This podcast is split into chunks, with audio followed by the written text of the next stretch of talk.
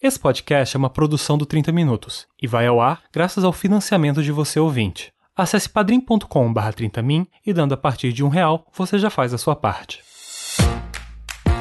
Opinião, cultura, discussão, recomendações, literatura, curiosidades e muito mais. Está no ar mais um 30 Minutos, sua meia hora alucinógena de literatura.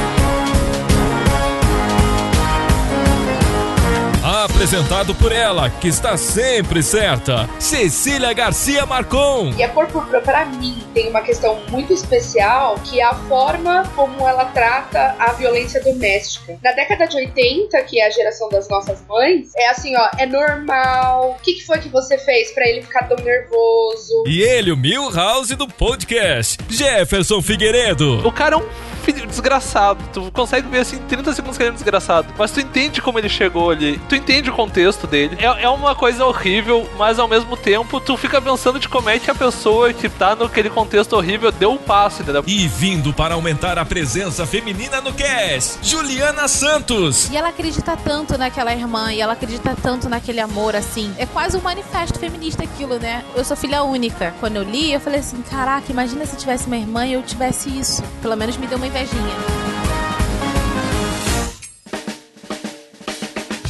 Comentários, jabás e conselhos amorosos. Agora, na sessão de recadinhos.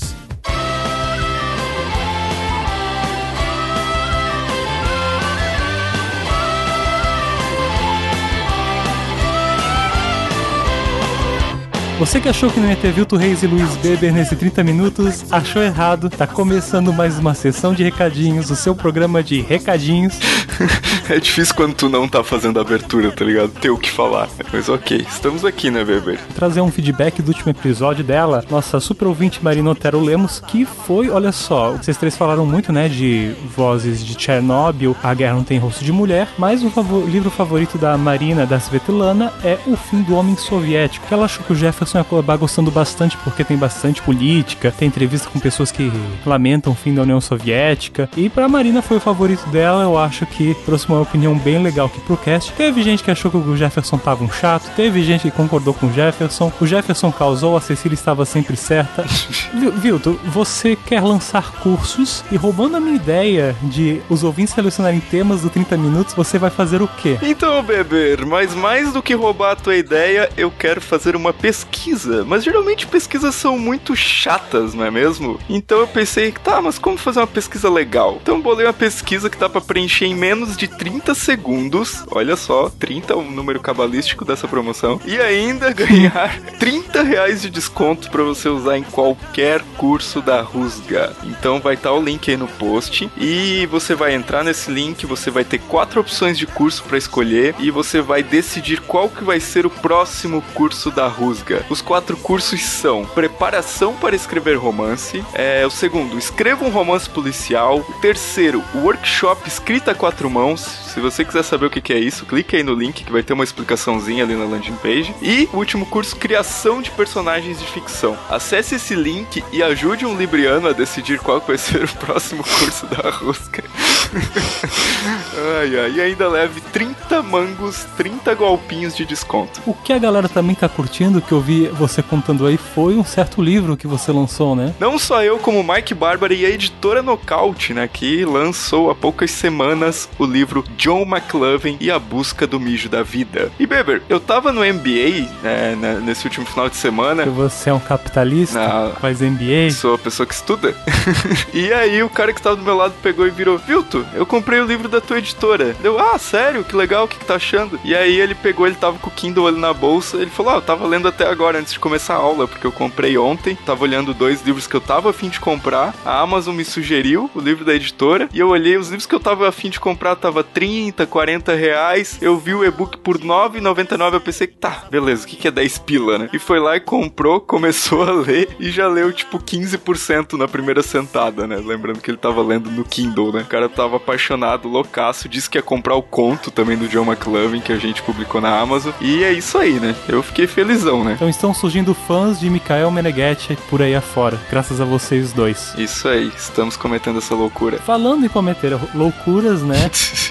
Vamos começar a anunciar a programação do 30 Minutos para outubro. Lembrando que completamos quatro aninhos de idade. Sim, outubro é o nosso mês de aniversário, o meu, o do Vilto, o da Cecília, o do 30 Minutos e o do Homo Literatus. Só de gente importante Sim, e humilde. e humilde. E ano passado, a gente sorteou um livro em todo episódio de outubro. Então, esse ano, tudo que podemos fazer é dar um passo além disso. Então, em outubro de 2017, olha só, Vilto, nunca foi o melhor momento para ser padrinho do 30 Minutos. Meu porque em Deus. outubro de 2017, os nossos padrinhos que estão colaborando a partir de 10 reais vão concorrer a um sorteio em todo episódio de 30 minutos, um livro capa dura e com dedicatória de todos nós quatro. É isso aí, Beber. E, só é importante ressaltar, né, que a gente tá fazendo isso pros padrinhos, é, mas a gente gostaria, né, de fazer pra todos os ouvintes. Mas os padrinhos a gente tem todos os dados ali, tem o registro, e é um pessoal que tá é, ajudando a bancar mesmo o podcast. A gente queria. E a gente tem uma dívida com eles pelo resto da vida, porque eles fazem o 30 minutos no ar. Então a gente quer sempre entregar alguma coisinha a mais e pra agradecer aí essa galera. E você que não ajuda no Padrim ainda, né? Por favor, venha ajudar a gente, venha participar do patronato do 30 minutos. E o Vilto também quis não ficar pra trás, ele resolveu também dar mais um sorteio. Aliás, mais quatro sorteios, afinal estamos fazendo quatro anos, né, Vilto? Então, como a Rusga é também uma das patrocinadoras do 30 minutos e eu não podia deixar ficar de fora da festa, a gente vai dar quatro cupons, já que são quatro anos de podcast, e cada cupom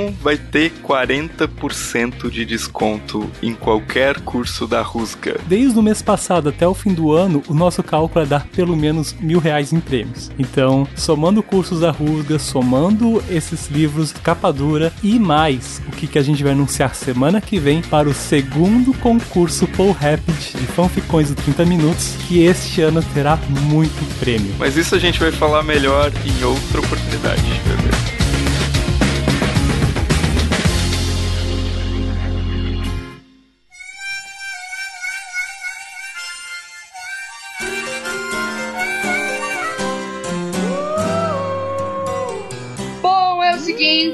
Hoje o Vilto tinha aquilo que a gente chama que é mais o que fazer e largou nós, entendeu? Que o Vilto é assim. Este é Vilto Reis. E nós nos reunimos aqui com uma figura extremamente especial para nós, eu e Jefferson, né? Jefferson não é a figura especial, obviamente. A Cecília faz um discurso, assim, ela, o livro é lindo, eu sou Caetano. Moça, a gente colhe o que a gente planta. A gente convidou a Ju, nossa querida Ju, que foi a militante oficial da última votação que a gente fez, para que a gente gravasse a cor púrpura. É, acabou ganhando meia-noite em Paris, mas foi uma disputa bem acirrada e a gente acabou optando, ao invés de abrir uma outra votação, de já colocar essa medalha de prata como o cast que seria de votação do mês de setembro agora. Então, ele não só é um cast, foi um tema que vocês mostraram bastante interesse, como também é um presente que a gente oferece ter a Ju junto com a gente aqui nessa discussão. Afinal de contas, discutir a cor púrpura entre três branquelos é simplesmente um assinte, uma afronta, né? E a gente é besta, mas a gente é respeitoso e limpinho, né? Então, Ju, conta pra gente, por favor, por que, que você tava tão envolvida em querer esse cast gravado? O que que tava te mobilizando tanto? O livro é lindo. Sim. Mas o livro é muito lindo. Ele é lindo, eu amo ele. Ele me ama ou não. E- Esse é um livro que uma amiga minha me indicou. Natália, beijão. Eu achei que ia ser bobeira, besteira. E eu nunca tinha lido antes, nunca tinha. Assim, todo mundo falava que ele era incrível, todo mundo na internet ouvia, nossa, você tem que ler esse livro, tem que ler esse livro, e eu nunca me despertei pra ele. Aí eu consegui uma numa promoção da Amazon, tipo, muito barato, sei lá, centavos, e eu me dignei a, a lê-lo. E a primeira cena do livro é muito forte. Eu chorei lendo o livro, cara, porque eu fiquei numa bad desgraçado. É, aquilo dali acaba comigo, acabou comigo, assim, até pelo menos a metade. Eu falei assim, gente, porque tudo isso tá acontecendo, gente, por quê? E, assim, é, contado de uma, de uma forma que é muita. Existe muita verdade ali. Para os que não sabem, é um romance epistolar. Então você tá lendo cartas, né? De uma menina no sul dos Estados Unidos, e mais ou menos em 1900, né? Que se passa. E ela é estrupada pelo pai. E ele fala para ela que ela não deve contar o que aconteceu para ninguém, senão para Deus. E o livro começa ela contando a história do estupro para Deus. Então toda a entrada do livro é: Querido Deus, é, isso, isso, isso aconteceu. E assim, é, percebe-se muito que essa menina não tem recursos pela forma que ela escreve. Pelo menos o começo do livro é o que a gente chamaria de um livro cheio de erros de português, mas enfim, erros de inglês, mas enfim. É o uso da variante específica, né? Você é, acho que é uma marcação da, da escolaridade ali, né? Inclusive é importante porque no início do século XX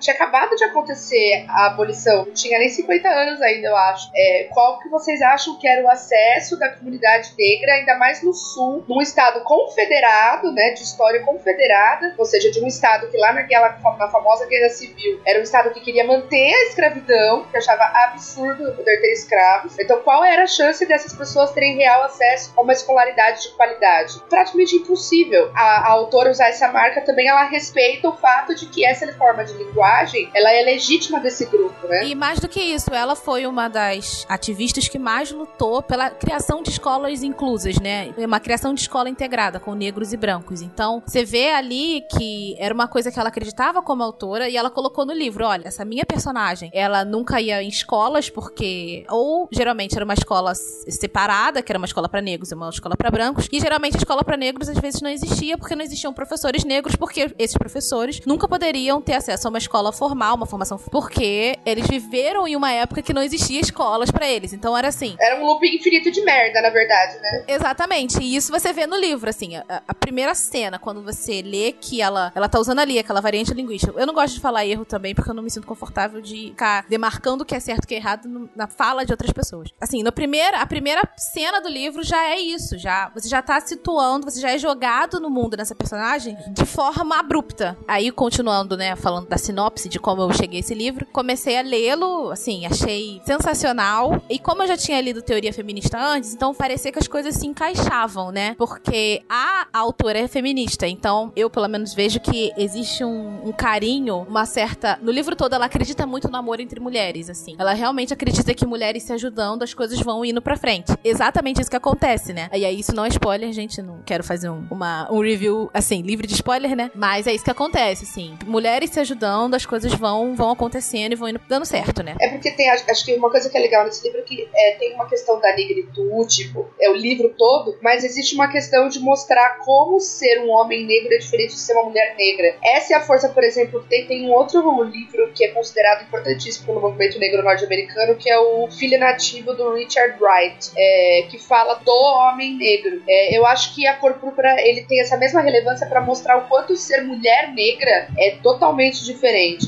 Ali tá o trunfo. ela recebeu ataques da comunidade negra e de algumas pessoas da comunidade negra por causa desse livro, porque assim, ela retrata o homem negro como um agente perpetuador de certas opressões com a mulher negra no livro. Aquele marido, né, gente? O que, que é aquele marido? Vamos falar desse marido, pelo amor de Deus? E assim, nesse momento ele- ela recebeu ataques e também por ela ter sido casada. No momento do livro, ela era casada com um homem branco. Então isso já foi assim a treta do século, né? Porque era uma mulher negra falando sobre tensões patriarcais numa família negra, só que ela era casada com um homem branco. Então assim, quem tiver curiosidade pra descobrir dessa treta é quase sentar com pipoca, insira aqui o, o gif do, do Michael Jackson. e as histórias. E a gente acha que a gente é treteiro, né, gente? Exatamente, O entendeu? povo fala que a gente é treteiro. Eu não disse nada, eu só tô, eu só tô olhando aqui. O povo fala que a gente que arranja encrenca. Quer dizer, olha a Alice Walker. Entendeu? Em 1982, entendeu?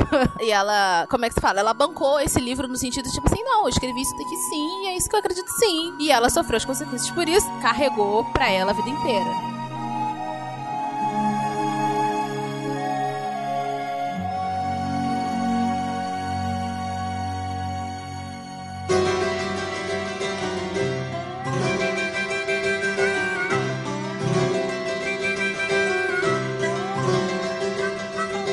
Eu queria até a história de como eu cheguei neste livro. Que no filme foi assim, que é uma história bonita. Tipo, pra quem não sabe, eu ainda estudo na, na Universidade do Rio Grande do Sul, que é a famosa URGS. E tinha um professor aqui que ele ainda é muito famoso, além de idiota, chamado Da Canal. E o Da Canal ele não gosta de muito de coisas modernas. Anal? Da Canal. Da Canal.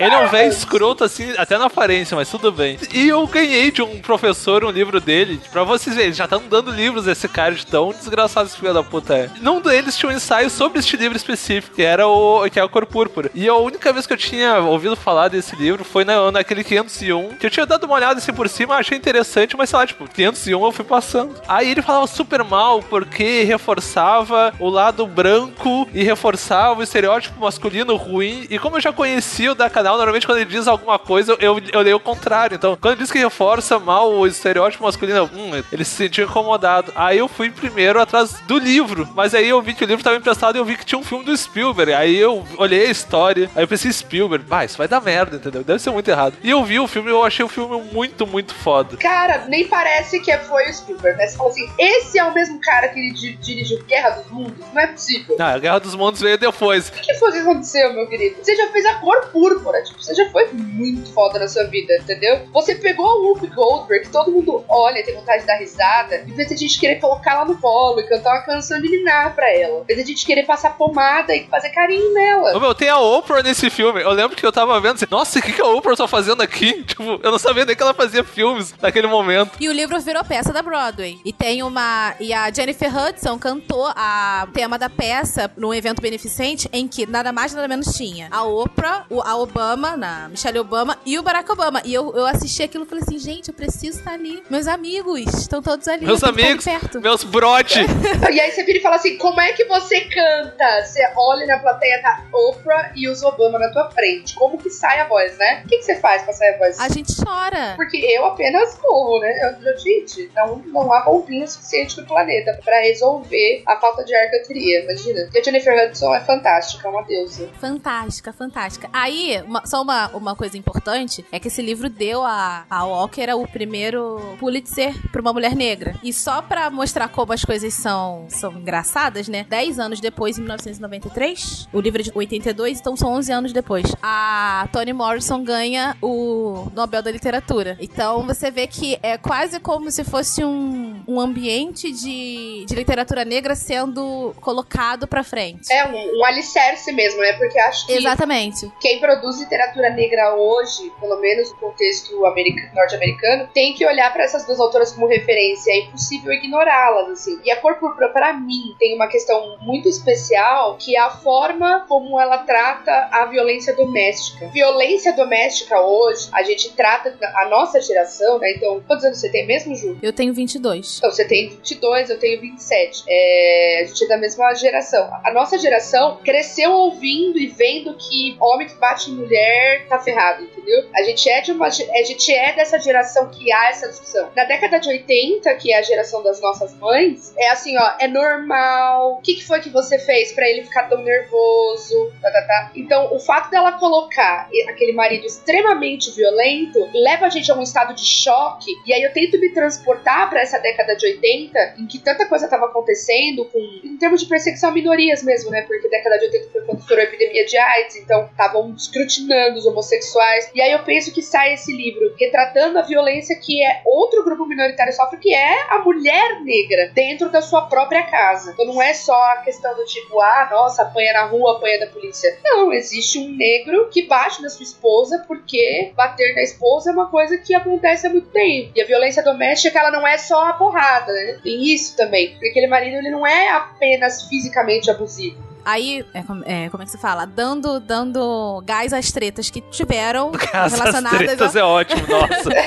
Não, é porque assim... Botando a famosa lenha na fogueira. Ceci, tu tá demitida do cargo das tretas, tá, Ceci? Agora a Ju fica lá, as tretas só fala. É, porque as pessoas que falaram tanto mal desse marido, elas não perceberam que ele também tem uma história triste que é contada. Porque não é como se a gente não soubesse o que aconteceu pra levá-lo a ser daquele jeito. O que a gente se pergunta é, por que que esse homem que também sofreu na vida, que também teve a sua vida é, cheia de privações, né? Que também foi criado no momento, numa ideia de que ser homem é bater. E ele passa isso pro filho, às vezes não dá certo, e, enfim, você vê que existe um loop ali daqueles homens, de um ensinamento machista, que não quebra. E que eles não, não são felizes, porque esse cara bate na mulher, mas ele não é feliz, ele tá ali cheio de problemas. Ele, ele foi recusado viver com a mulher que ele sempre quis. Quando a gente percebe que a, a autora tá colocando esse homem ali, mas ela tá humanizando ele, e não humanizando no sentido de, ai, mas ele também é um coitadinho. Não, olha só, ele é assim. Ela não tá inocentando ele, né? Ela tá mostrando que ele é uma pessoa. É, ele é uma pessoa, existiram N, N fatos que levaram ele a fazer isso, mas mesmo assim, ele não, não tá exímio de qualquer culpa. Em sociologia se fala de repetição de trajetória, né? Você tá inserido num grupo, esse grupo vem de, tem N trajetórias, então uma parte da sociologia fala que o que acontece é que muitos grupos repetem as suas trajetórias infinitamente, que é o caso dessas famílias que a gente vê até hoje, tipo, a mãe ficou grávida com 14, aí a filha fica grávida com 14, tem uma filha que fica grávida com 14, todo mundo trabalhando como empregada doméstica, sem os seus companheiros. Aí você fala, porra, ninguém aprendeu nada? Não, é uma trajetória que se repete, e que se não tiver uma interferência direta, um outro tipo de ajuda, ela vai continuar se repetindo e se construindo numa, numa em, em,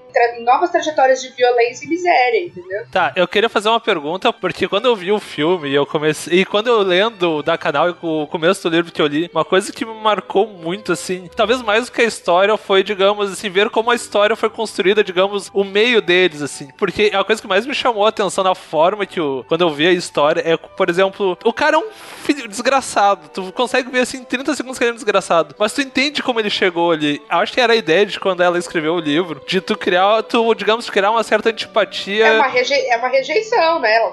Eu não sei como explicar muito bem, porque tu, tu entende o contexto dele. É uma, é, é uma coisa horrível, mas ao mesmo tempo tu fica pensando de como é que a pessoa que tá naquele contexto horrível deu o outro, deu o passo, entendeu? Porque o livro começa com estupro, querendo ou não, é onde começa, é aquilo dali, entendeu? Tu fica pensando como é que a pessoa dá aquele passo. E eu queria perguntar para vocês que leram o livro, como é que vocês se sentiram vendo, a, digamos, aquele ser humano que já não tá numa situação boa dar um passo talvez pior do para transformar uma situação já talvez ruim por vários motivos, pior ainda. Eu acho que pessoas que estão em situações de extrema vulnerabilidade, que é o caso desse grupo social retratado no livro, eu acho que tem duas possibilidades. O que, que acontece normalmente? Um é lutar para manter aquilo que você tem. Ou seja, se o que eu tenho é isso, se o que tá garantido é isso, se o, que, se o melhor que eu posso ser nessa sociedade é ser um negro machão, é isso que eu vou garantir. Isso me satisfaz? Não, mas garante que eu não perca o mínimo que eu tenho. Ao mesmo tempo, fazer a leitura disso, ou, assim, eu li o livro há uns 5 anos atrás, eu acho, um pouco mais talvez, mas não muito mais que isso. É, então eu já li o livro adulta, eu já li o livro feminista, eu já li o livro professora. Então, quando eu mergulhei nessa obra, eu olhava aquele cara e eu falava, gente, é, indefensável o que ele faz. Mas ao mesmo tempo, se ninguém parar, outras tantas gerações virão e outras tantas mulheres viverão essa mesma realidade que é retratada no livro. Da, dessa angústia, né? Dessa angústia de você ver que o negócio tá caminhando pra uma piora, porque a única coisa que esse cara tem é esse lugar pra ocupar. E isso é uma merda. É claro que é indefensável o que ele fazer, é indefensável, não tem justificativa. Mas o ponto é, se ele não for isso, ele vai ser o quê? Se você precisa dar o salto de fé, né? E o livro, você vê que ela é a pessoa que dá esse salto de fé. Porque ela é a pessoa que é muito passiva. E isso é engraçado, porque a gente tem uma construção de, de mulheres negras completamente oposto. Esse é o maior estereótipo quebrado no livro, porque ela é passiva, ela tá ali, ela não, ela não reage a nada, as coisas acontecem na vida dela, a irmã dela é tirada dela, ela é estrupada por uma pessoa que ela minimamente gosta, a mãe dela é completamente blasé a quem ela é, ela é dada em casamento e até mesmo 1982 isso também era uma, não era o comum, ela é dada em casamento como se ela fosse um cavalo quebrado e ela não faz nada, ela não reage, ela só vai reagir quando ela vai encontrar o amor. E aí, que eu acho que isso é um spoiler, eu não vou falar como ela encontra, mas ela só vai reagir e ela reage minimamente. E não é ela que procura o amor, o amor encontra ela. Então, assim, é uma quebra de estereótipo total, sabe? A gente tá acostumado a ver mulheres negras fazem, acontecem, matam pessoas e agora eu vou, vou salvar o mundo e ela tá ali, tipo, não tem como eu salvar o mundo, eu não tenho nem como me salvar. Sobre ele, sobre o, o marido dela, realmente não tem como justificar nada do que ele faz. Mas chega uma hora que, assim, eu acho que isso não é spoiler, mas é um pouquinho do que acontece no livro. Você descobre que ele não casou com a mulher que ele queria, porque a mulher que ele queria era era cantora. E o pai dele não, não aprovava que ele casasse com uma cantora de bar. Ou seja, já é uma, já é uma situação ali de como ela era uma mulher que ela era dona da sua própria sexualidade, o filho dele não podia casar com aquela mulher. Ele passa a vida dele inteira fazendo essa mulher diamante. E você fica pensando assim, gente, esse homem nunca vai ser feliz. Não importa com quem ele casar, porque que, com quem ele quer casar, ele nunca casou, entendeu? A vida que ele queria ter, ele nunca teve. E ele só passa pro filho, e eu acho que a história do filho dele, com a esposa do filho dele, eu acho sensacional também. Você vê que o filho dele absorveu todos esses valores que destruíram a vida do pai. E quando ele casa, ele tenta reproduzir os mesmos valores com a esposa. E essa esposa dele é uma outra pessoa, já é uma outra mulher. A esposa dele não é a Sally, né? A Sally é a protagonista do livro, gente. Essa esposa dele já não é a Sally. E essa esposa dele fala assim: olha, isso não vai acontecer comigo. Então ali você tá vendo que é um livro também sobre o que é ser homem. É bonito porque a gente tá ouvindo isso da voz de uma mulher. E essa mulher, ela não critica, ela não. É, como é que se fala? Ela não desafia o que é ser homem, ela só retrata. Ela não entende a monstruosidade que ele faz, mas por outro lado, ela entende da onde isso veio e talvez o que possa ter levado a ele dar este passo. É diferente. Isso, é isso causa, pelo menos pra mim, causa um incômodo muito grande, entendeu? Não é que o teu passivo é pior, é que tu entende. Tu entende, mas tu às vezes não. Na, num momento determinado, tu não tem o poder de mudar aquilo, que deixa a coisa muito pior. É, porque assim, é a total quebra da expectativa. Olha, esse cara tem, sei lá, 50 anos e ele não viveu a vida que ele queria viver. E agora ele tá, como é que se fala, descontando em mim e descontando em todo mundo porque ele não viveu essa vida. Mas assim, não há o que eu faça para saciar essa vontade dele. Para além disso, a gente fica pensando assim, o que, que nós faríamos se estivéssemos no lugar dela? Porque não tem o que fazer, né? É assim, é tipo, larguei pra Deus, né? E estamos aqui pensando. E ao mesmo tempo, assisti uma, uma entrevista da autora e ela fala que o livro é sobre quem é Deus. Porque durante o, o livro todo, a protagonista tá escrevendo essas cartas todas pra Deus. E você fica pensando assim, e como a, a fé dessa protagonista se mantém quase intacta. E como a autora é feminista, a autora é bissexual, ela namorou mulheres brancas, por isso também deu aquela treta com o movimento negro, porque assim, cara, essa autora, essa mulher é negra, casou com branco, te- é, é feminista, é, namorou mulher branca e tá aqui escrevendo um livro sobre a gente, achando que pode falar sobre quem nós somos, entendeu? Essa mulher aí, essa negra aí, ela fica xingando todos os negros, falando que os negros tudo, ah, mas só pega as mulherzinhas brancas, só pega os caras brancos.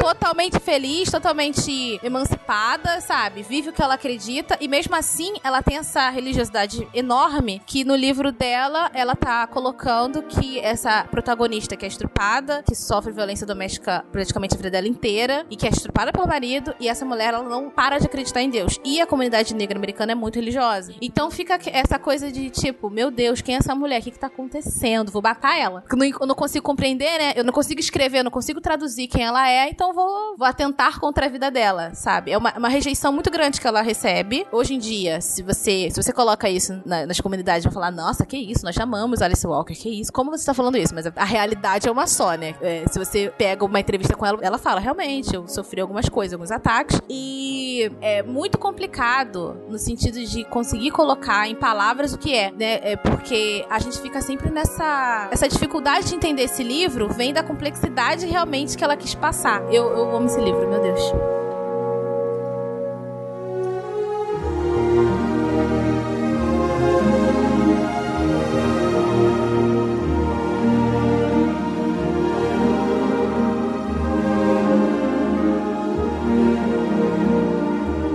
Jefferson, você acha que o filme ele consegue passar toda essa complexidade? Qual que você acha que foi o destaque do livro pra você que não terminou de ler o livro ainda? Uma coisa assim que, ah, que talvez seja a coisa que mais me chamou desde o início foi que o. É uma história bem violenta, assim, em vários sentidos, em nível pessoal, da protagonista e dos protagonistas. Mas tem uma coisa que me chamou a atenção desde o começo é que ele é humanizado de. Pelo menos assim, não é um julgamento, pelo menos não achei tão julgado assim. Ah, ele mostra todas as atrocidades. Algumas assim, ele mostra uma forma bem cruel e eu acho é bem proposital. Mas ele humaniza mesmo aqueles que são os piores personagens, por exemplo, do Danny Glover, que eu não lembro agora o nome. É Johnson, Albert, eu não lembro agora. Enfim, ah, e mesmo ele, que é o, provavelmente o maior monstro dentro da história, assim, porque ele é o pai, porque ele é o cara que faz todas as coisas, ele é mostrado também que nem um ser humano. E não é que se aceita o que ele faz, mas pelo menos se entende de onde veio, não se entende o porquê ele deu o passo, não se aceita isso. Mas por outra forma, é tu ficar nis- nisso que eu perguntei pra vocês, por- porque isso me marcou muito assim na história, porque há uma compreensão de toda a situação. Pô, tu tá lá no pós-escravidão, tu é um negro no sul americano que pós-guerra de secção é, ah, beleza, somos livres, mas não foi assim, gente. Tipo, tem várias coisas que envolvem no meio. E na verdade, tipo, cagaram muito mais depois da guerra do que durante. Isso, ah, eu não sei se no, no livro, porque não cheguei tão longe, mas no filme isso fica bem claro em alguns momentos que. E, e isso é importante, não é na visão do Faulkner, que é um cara branco falando do sul, de seus problemas. É uma pessoa negra do sul americano. Eu acho ela do sul, não tenho certeza agora, mas alguém que tem no-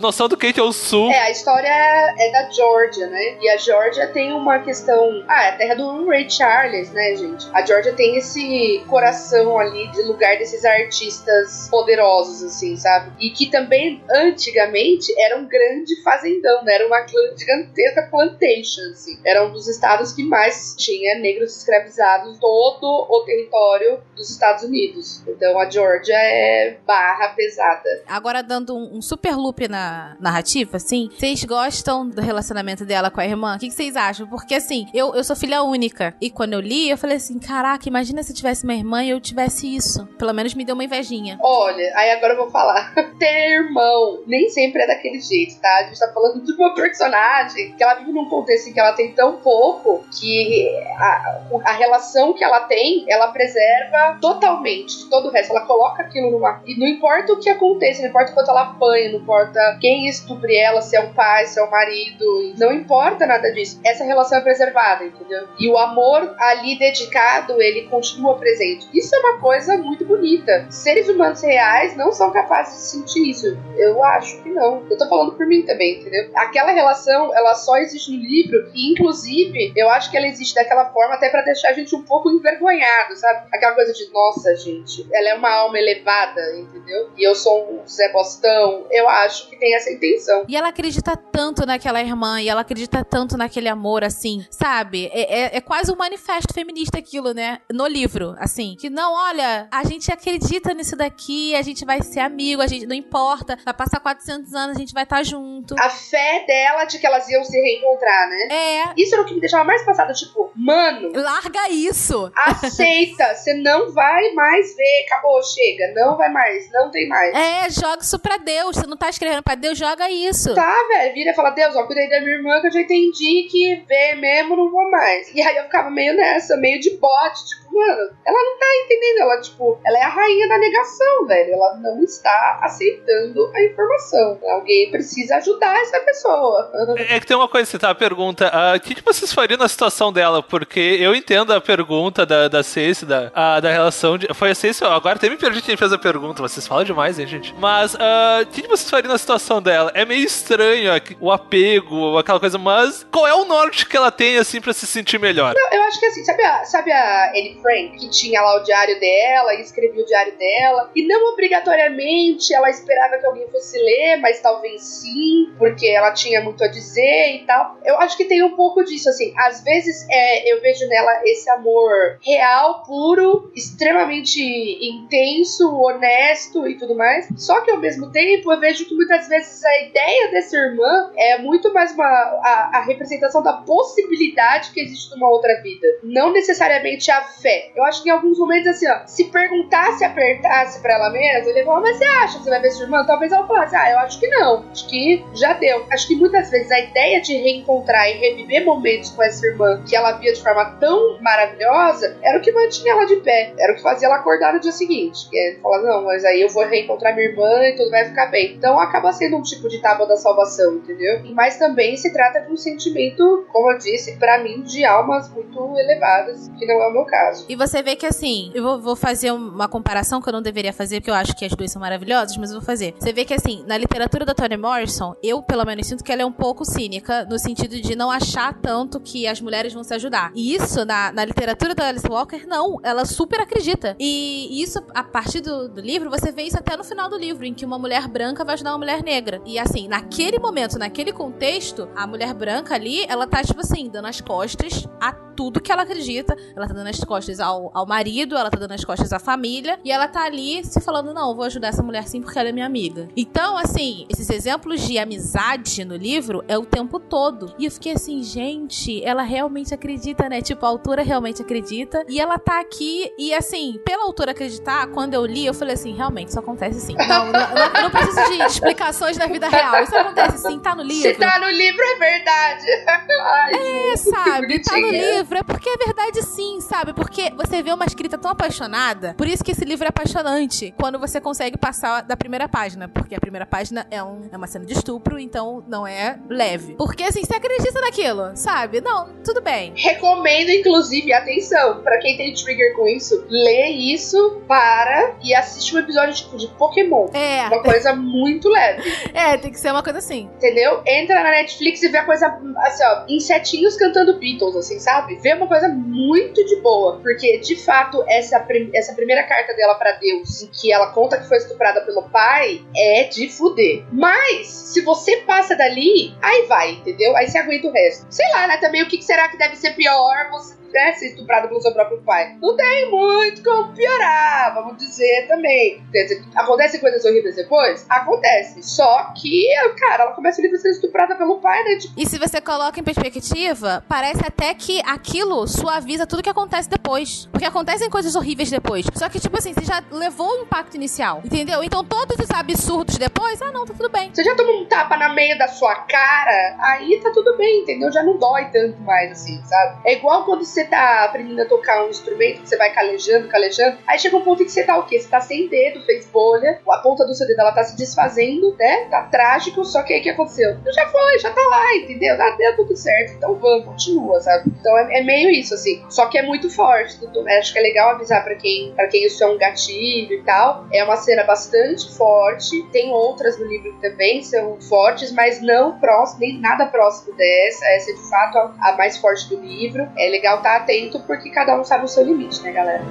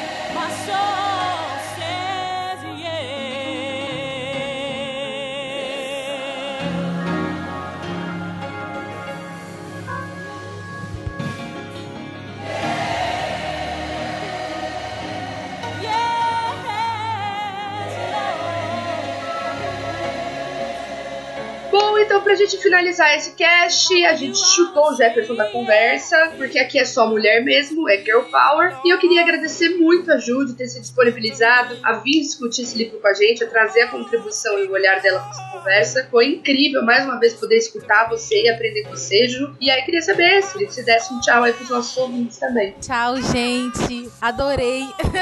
eu gosto muito de participar. É, eu acho que eu me sinto, como é que se fala? Sabe quando você, você participa com seus amigos? Porque eu, a gente acaba se acostumando muito com a voz das pessoas. E, por exemplo, agora eu tô assistindo falta do Vilto, entendeu? Acho isso muito fofo.